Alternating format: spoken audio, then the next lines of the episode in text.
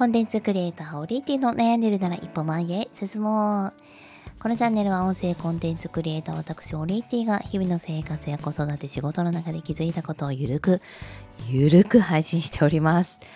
なんと1週間配信が空いておりました。もうびっくり仰天。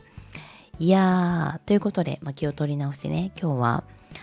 あの子供たちが今仲がいいんだよってお話をしたいと思います。なんかゆるいですけど。私は今6歳と8歳の息子がいまして2歳差なんですね、えー、幼稚園の年長と小学校2年生になります、まあ、すごくやりやすいところはやっぱり2歳差とはいえまだ体格にもそんなに差のないそして同性の兄弟であること。なので兄弟なんですがどっちかがお兄ちゃんだよとか弟だよっていう言い方はせずもう両方とも名前を呼び捨てで、まあ、兄弟というか双子のように私は育ってきているんですよね。ですので同じことを同じタイミングで教えたり、えー、食べさせたりどこかに連れて行ったりっていうことができています。えー、遊ぶものも、まあ、服も、えー、まあ下の子がやっぱりねお兄ちゃんの真似をするというかちょっと背伸びをしているところはあるんですけれどもあのなんだろうな無理しない感じがいいかなまだ。うんまだね6歳8歳はそんなに精神面でも差は出てないです。これ4年生と6年生になったら結構違うと思うんですけどまだ大丈夫かなという感じですね。でデメリットといえば逆にお兄ちゃんの方は下の子にちょっと合わせてくれたり私たちも、まあ、下がまだ早いからこの場所はちょっと連れて行けないねっていうところに、まあ、お兄ちゃんは対象年齢なんだけれども行けてないみたいなところはたくさんありますね。うんあの来年からタブレット勉強通信教育を始めようかなと思っているんですよ私ね。でこれもあの上の子が1年生になった時に迷ったんですがやっぱりまだ2個下が年中なので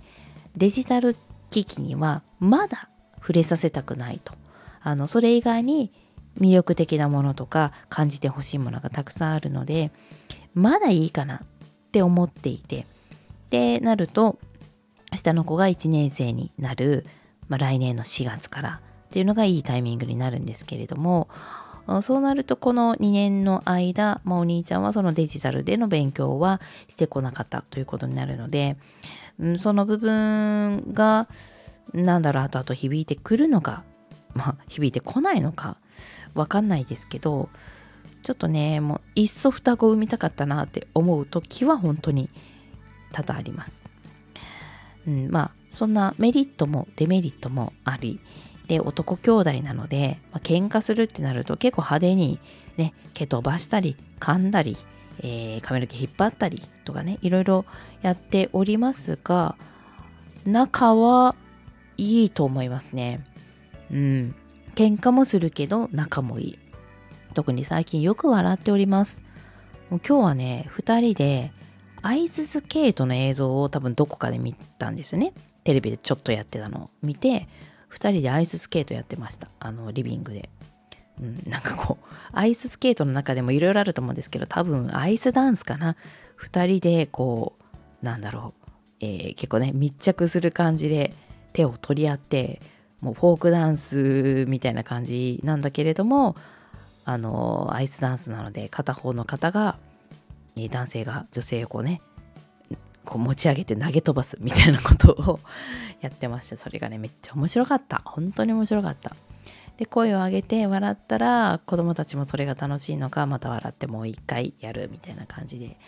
うん平和だなっていう感じです。今日は本当に。うん最近はねだからコミュニケーションがあの同じ言語で同じひらがなカタカナ、まあ、漢字は下の子まだまだ読めないところはあるんですけどもお兄ちゃんに教えてもらったりあの覚えるのはやっぱり早いので、えー、すぐ吸収していったりして、うん、楽しいんだろうな下の子が小学校入ったらあの本当になんかより楽しくなるんだろうなっていう感じがしております。ということで今日は、えー、兄弟今育児してるんですけれども非常に楽しいです。平和ですというお話でございました。それではまた。